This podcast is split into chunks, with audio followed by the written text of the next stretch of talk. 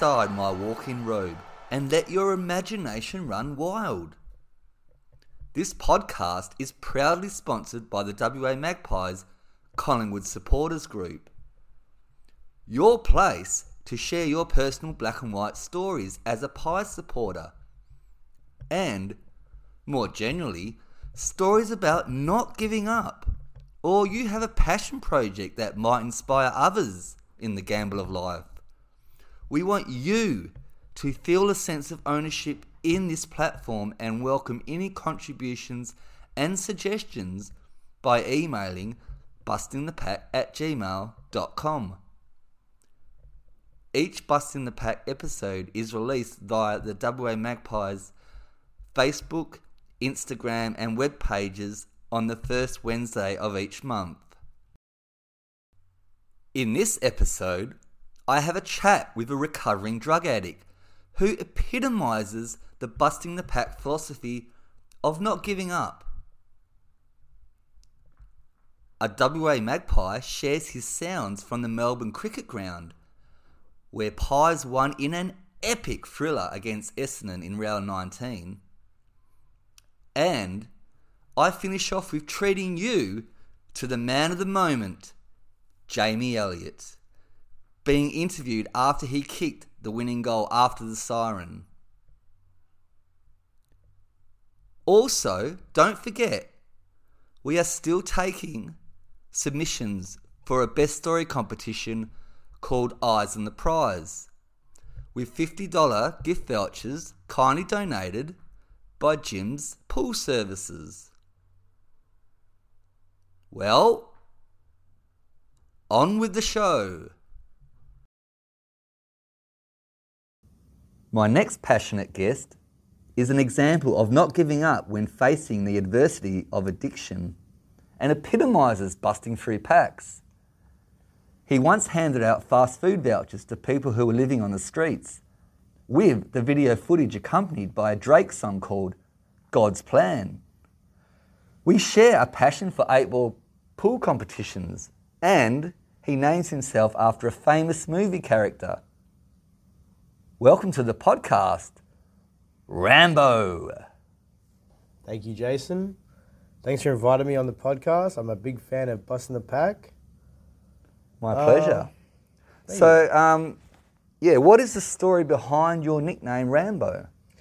Well, it goes back a few years. Uh, I personally appreciate the character of uh, Sylvester Stallone's John James Rambo, field name Raven, especially the first movie, First Blood, in the way that one loner who's maybe slightly unhinged gets pushed too hard and fights back. Then we see what a man with nothing to lose can do.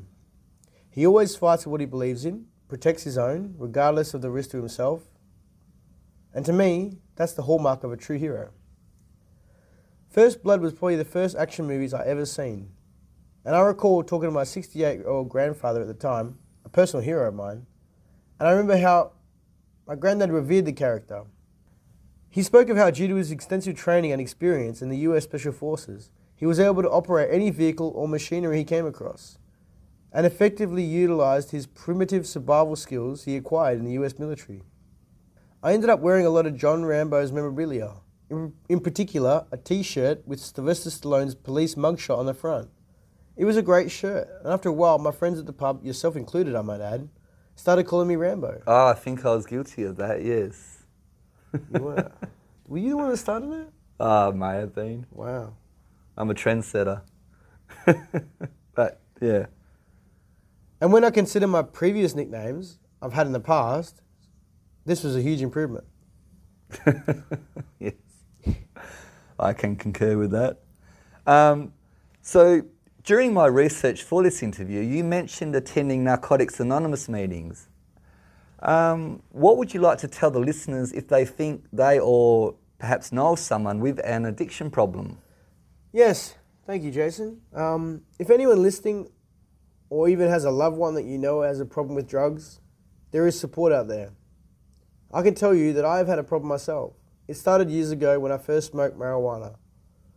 And I was a straight laced guy. I tried hard to resist, but after my first, I I had another and another, and for many years, I was hooked and I tried different substances until I was up for trying everything. For a good two years, I smoked every day. I can't say I was ever addicted, but it was habitual. And I can tell you that it's not great. I got to the point where I was dealing with very bad people and I had a lot stolen from me. I even had my house broken into five times in a one year period. Anyway, I hit rock bottom. I got kicked out of my house with no money. But sometimes you have to hit rock bottom to realize that you have to change your lifestyle. I decided I needed help and attended my first NA meeting. And at first, it was just something to do. I just thought it might be interesting, and in all honesty, I didn't realize I had a problem. Plus, I thought it might make me feel some relief to see people who have been through some tough times too. I didn't really have a desire to quit, but I kept coming back and I met some cool people that I now call my friends. Just on that, that gives me a little bit of a, um, I don't know, for some reason, it reminds me a bit of that scene of uh, Fight Club and going to those meetings and, um, you know, what actually, um, I guess, materialises from, from going from that curiosity to actually um, how much it actually, um, I guess, affected him. Actually, you, you mentioned the fact about Fight Club. Yeah. That was actually one of my primary motivators of going because I, uh, Right. I always thought that'd be interesting to. Um, it's, it's a bit weird, I know, but rock up to a random meeting and see some people that are in serious pain and. Uh, In the movie, it allowed it allowed the character to finally sleep for God knows how long, and Yeah. um, yeah, that's that was one of the things I love. The Fight Club is one of my favorite movies. Sure, it can get intense sometimes in meetings, but every time by the end of the meeting, you have a comfortable feeling and you know you've done something positive that day. And there are helpful tips and tricks you can learn to manage your addictions. And after some Can you give any examples of these tips and sure, advice that you've learned from those meetings that listeners might be unaware of? well, the point of NA is you're catching up with people that have been in the same boat as you. Sure. So when you can talk freely about your issues Mm. with someone that can uh, be honest and give you feedback and tell you um, about their experiences, that in itself is a bit of a game changer. It um, it allows you to allows you to realize that you're not alone in this situation, and um, you can learn from them and learn from others, and it's just a free place. Be open and and after some time later, I almost took something, probably meth, that I found in the street in a baggie. I got so close that I already I was already mixing the contents with my drink. But I had a sudden thought which was, what will I say at my next meeting? And I answered myself with, I will just lie and tell no one. But that didn't compute in my head, probably due to the fact that my friend from NA told me that one of the main points of NA is to be honest. And I know that it would eat me up inside to have to lie every single meeting from now on. So I couldn't do that. And then I thought, I will just start again. And that is what made me change my mind. The thought of starting from scratch upset me, and I suddenly tipped the drink out on the floor. Because you don't want to undo all that good work. It's Exactly. just, yeah, Starting from scratch, like, I was up to demorali- months. demoralizing. And every every meeting, there's a point where you have to tell how long you've been clean. Sure. And um, there's a bit of a hierarchy there, like like in the Mm. background, like oh, I've been clean for ten years. Like oh, okay, let's listen to this guy, you know. And if there's a guy Yeah. that comes in and says, oh, you know, I've been clean today, you think, oh, okay, well, this guy's obviously Mm. still in still in the red, you know, sort of thing. So um, just the point of having to start again from scratch. Yep. I didn't like that. I just tipped the bottle out in this in the middle of a shop, um, and I don't care because I had to do it there and then to eliminate the possibility in my head of drinking it. Sure. But I can tell you that if you're feeling that your vice, because we all have one, is getting out of hand, there is support. Feel free to Google Narcotics Anonymous, and I'm positive there'll be a meeting in your area coming up soon. Well, I really appreciate that forthrightness there. Um, and yeah, you know, if that kind of, um, I guess, personal story can help other people, that's a big thing. What um, the philosophy of busting the pack is is about you know n- never giving up. Things aren't always easy, but if you just give up and you just think it's too hard, well, we're not going to get anywhere in life. Exactly. So um, Th- I really appreciate that. Can I just add? Sorry, Mr. Jason. Can I just add? There's also I just thought of this. Um, these days with technology, everyone's on Facebook and Messenger. There's actually a at my NA group a um, an a NA uh, uh, group chat where we can post positive things that we've done, um, little get-togethers if someone wants to catch up for a coffee, um, just to say that there's there's more to it than just meetings. Sure. Okay. Now, I remember you showing me the YouTube footage of fast food vouchers being handed out to people living on the streets to the soundtrack of a Drake song called God's Plan. How did you come up with the idea and what was involved in bringing this production to life? Yeah, that was a fun day. I could imagine. It was basically a project that my old friend and I put together. And it's actually a low budget parody. And when I say low budget, we really mean low budget. Sounds Is like one, that sounds like one of my old student productions, the uh, uni students. But yeah, You got to show me that sometime. But that was kind of the point. The idea was generated when my friend told me that he had acquired a whole stack of in date McDonald's vouchers, which entitles the holder to one free Big Mac. He told me his plan was to film me just literally handing them out to people around Perth and edit the footage to the Drake track called God's Plan. He showed me the Drake video and it starts with the text The budget for this video was $996,631.90. We gave it all away. And then the video has audio of an Amer- African American man saying something like, I look good. I ain't got nothing, but I look good. It's a great life. And then the video proceeds to show how they gave lots of money to people in need, which is great. Anyway, our version opens with the text We had a whole bunch of Macca's vouchers. We gave it all away. And there is a clip of a bunch of kids in Australia saying something stupid, and then it shows me holding the vouchers. right. I start handing them out, and we had a bunch of fun. I did a little hop, clicked my feel, my heels together. Yeah. I guess my mate thought that was good footage, as he replayed it like four times. And so, for listeners out there, how can they uh, how can they get their eyeballs onto this? Uh, Well, for interested listeners, the name of the video is enti- uh, titled "God's Plan Perth Edition." My favorite part of the video is actually when Drake sings the line, "I'll make sure my eat," and at that exact moment, I'm handing a Big Mac, which I'd already claimed, to a guy that was off his head on the ground. an actual Big Mac or a voucher? No, the actual physical Big Mac. I Oh. cashed it in and gave it to him on the ground. He, Oh, that's that's going the extra uh, extra mile, Yeah, and he was in some other planet. I don't know, right? but at least he'll be fed that day. Yeah. From your eight ball comp battles in pubs and the social aspect of the game, what is your most favourite experience of snatching victory from the jaws of defeat? Yes, great question, Mr. Jason. Firstly, the game of eight ball pool means a lot to me, and it has done for the last 17 years straight.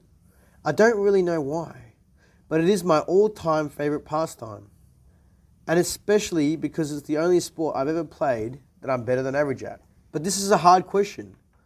Coming from almost defeat to victory is quite a rare experience. The one I liked a lot was about three months ago.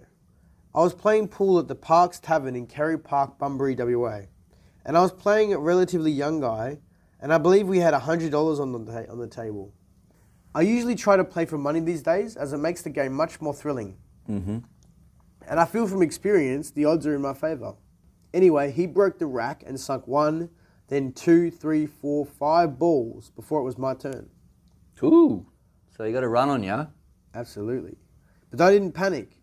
I just went about methodically potting ball after ball and leaving the white in great spots. Mm-hmm. And he still had those two balls left on the table when the game was over. That's an impressive comeback.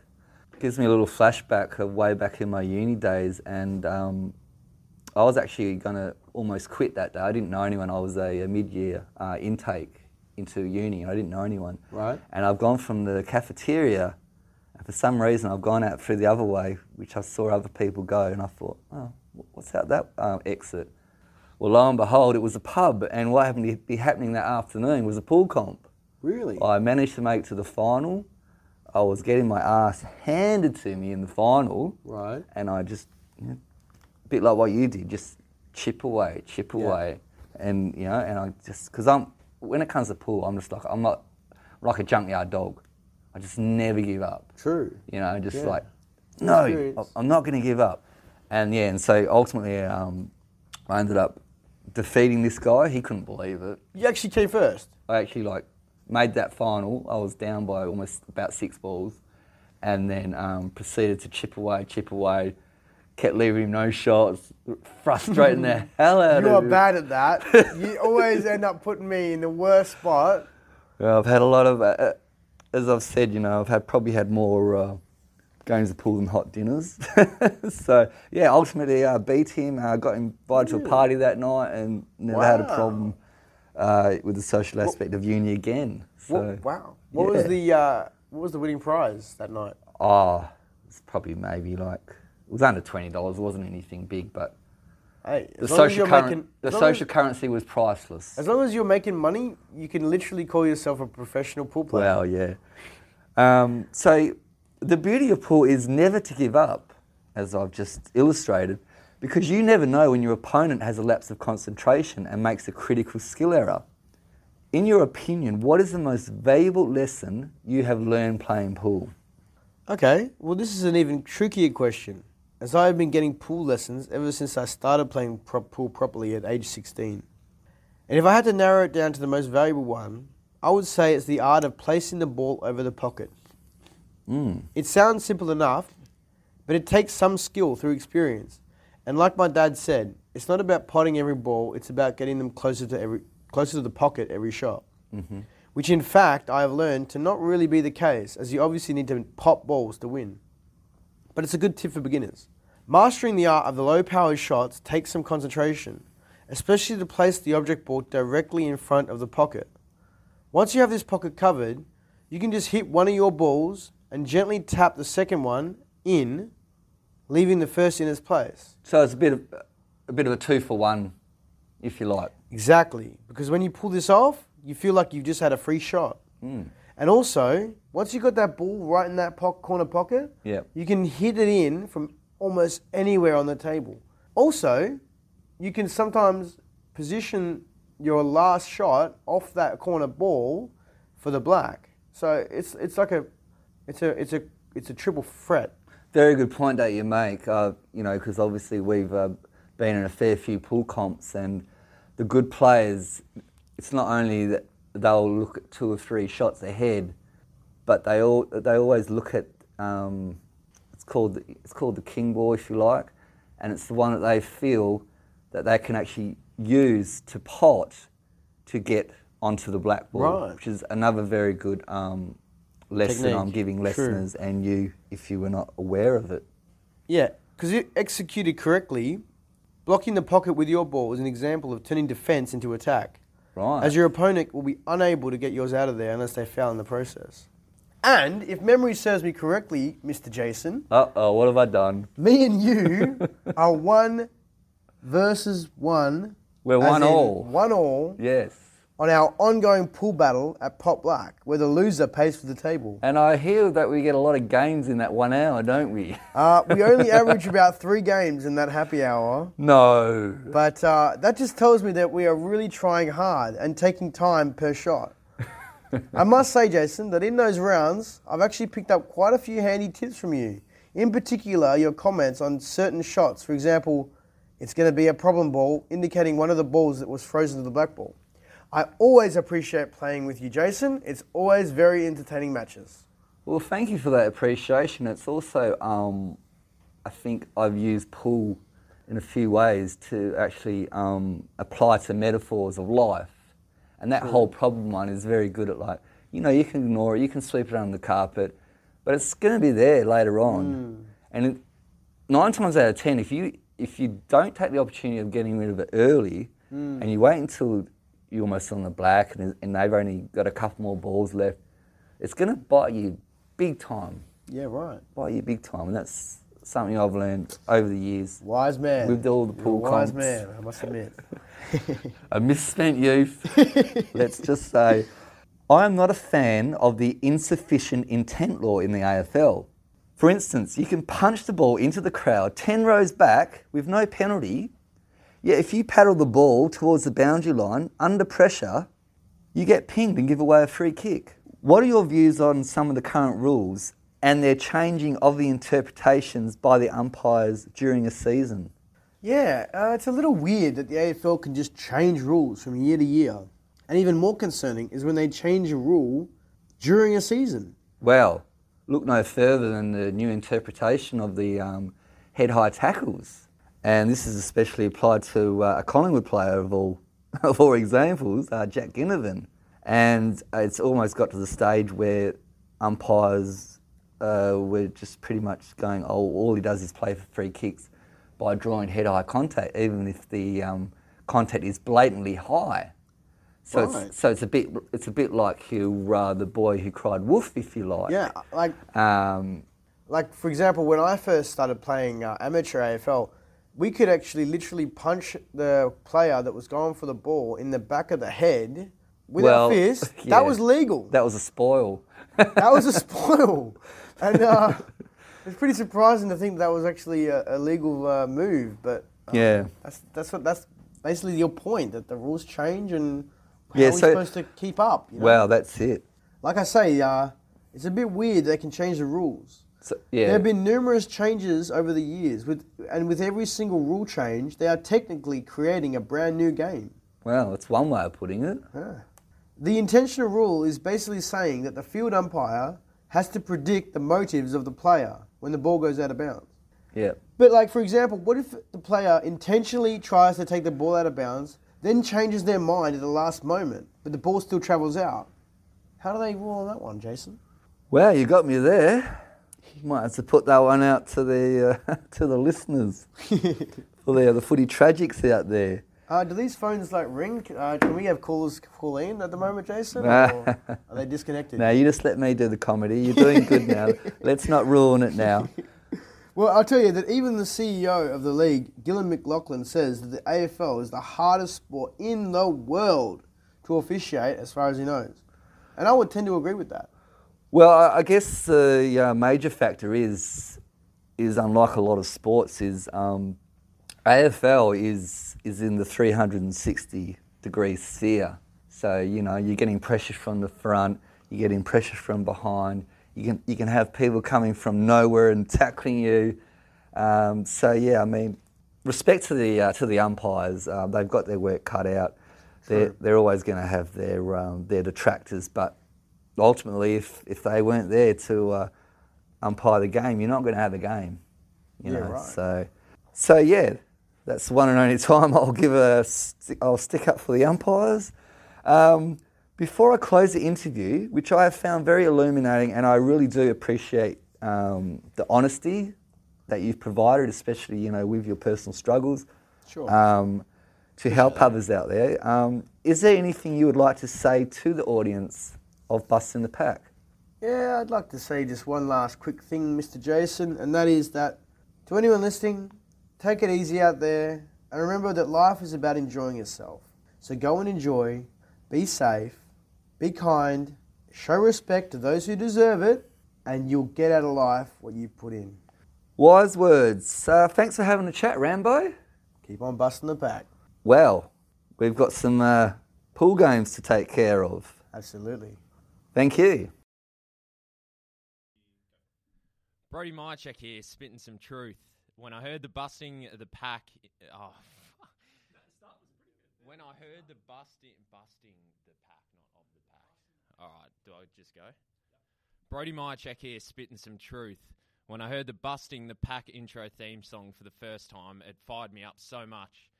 Now I want to listen to it before I go out and do battle for the mighty pies and bust some packs for real. Check out the podcast of the WA Magpies Facebook and web pages. Go Pies! New venue. New beginning for the WA Magpies. The Herdsman Tavern in Wembley is the new venue for the WA Magpies in 2022. you can find the black and white army in the sports bar screaming at the big screen for all the Collingwood games this season.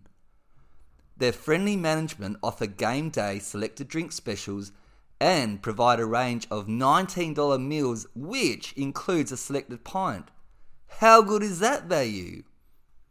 And the always entertaining margin tipping competition when the final siren is about to sound gives the winner with the exact game margin a $50 BWS drink voucher. Tickets are only $1. In addition, there is a prize of a Meat Lover's Paradise $100 voucher given away when a raffle is held.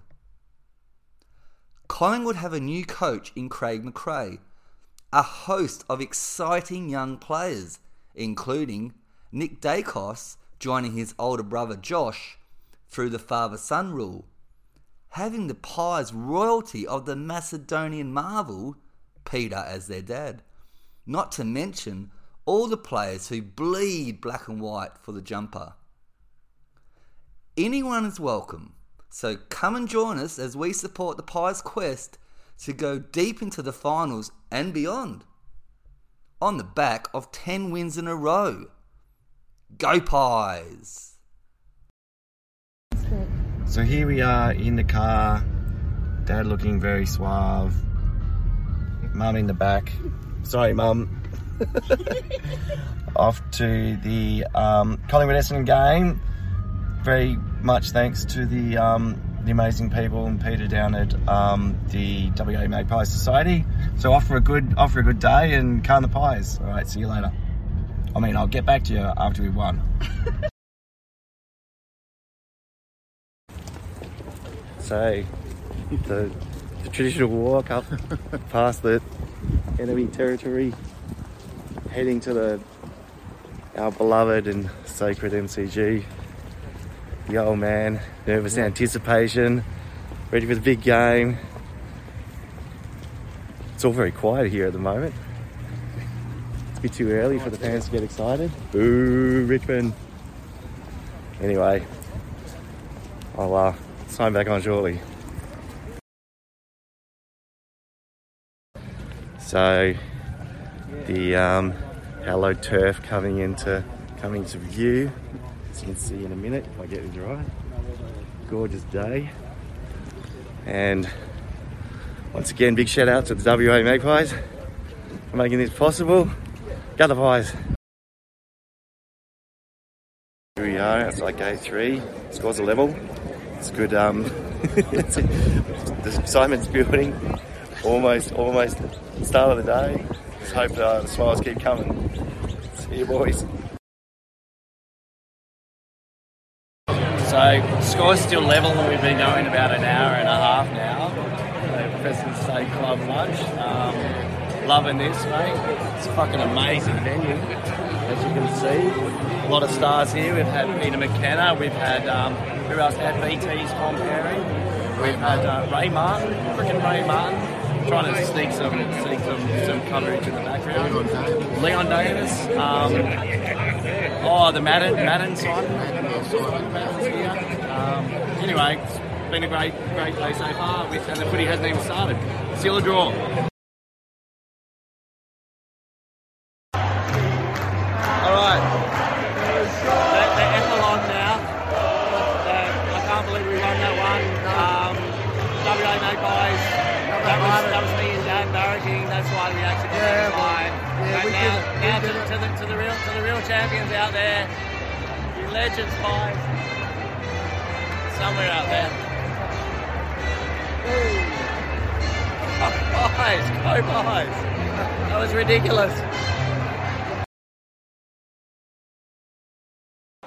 Jamie, mate, you've just kicked a goal after the siren in what is one of the best kicks, arguably, in Collingwood history. How do you feel after that one?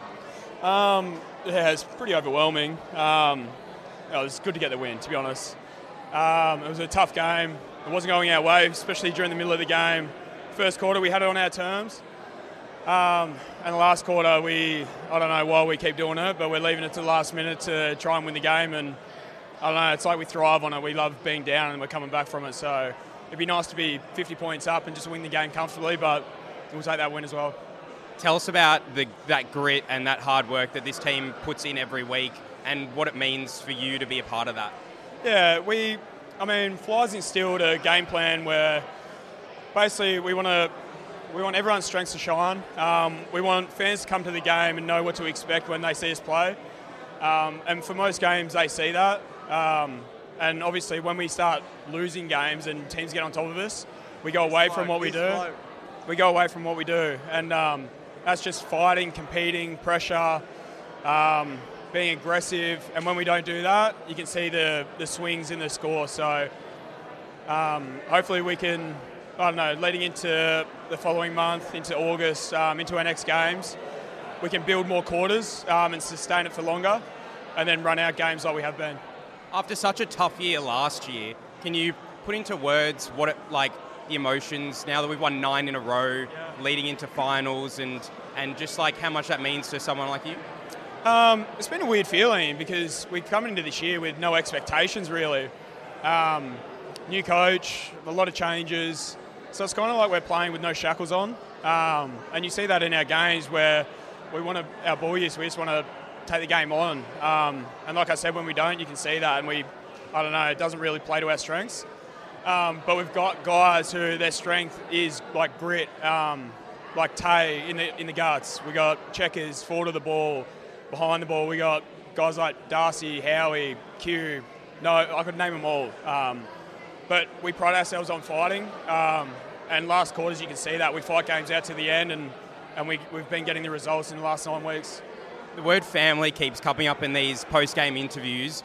These, this group and these boys, they're your best mates. Um, and like so you could tell celebrating after the game, it must be just an awesome feeling at this moment. Yeah, I think we're building a, a really tight knit group here. Um, I mean, in terms of relationships and coming together and not having separate groups within the big group, I think everybody gets along. Um, it's a really safe environment, and young kids are coming in and being able to perform um, at a high level, and not, I don't know, lacking confidence or you know what I mean, coming into the team. So, and we want that. We want a safe environment for them to be able to come into that. And being an older player, I need to make sure that I do my bit to make sure the environment's like that. Um, and we're seeing guys step up. Like Ash comes in the team and like just plays. So. Um, yeah, it's a great place to be at the moment last one, that last kick, that has to be up there in, in terms of moments within your career. Um, can you rank that uh, in like on in this moment right now? Oh, it's probably number one. Yeah, yeah. It hasn't really. I haven't really taken it in yet. Um, I'll probably take it in a little bit later when I get back to the club and do a bit of recovery and stuff. But the boys are up and about. Thanks, Jamie. Congratulations. Yes, appreciate it. Are you having trouble getting that sparkle back into your pool? Jim's Pool Care can help out with any pool problem. Need it done.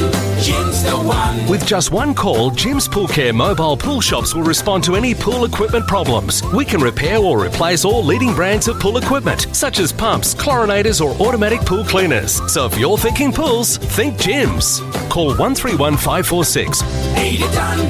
Jim's the one. or Google Jim's Pool Care and book online. Well, until next time, my feathered friends, always remember passion, persistence, perspective. Thanks for listening. Dr. J. Out.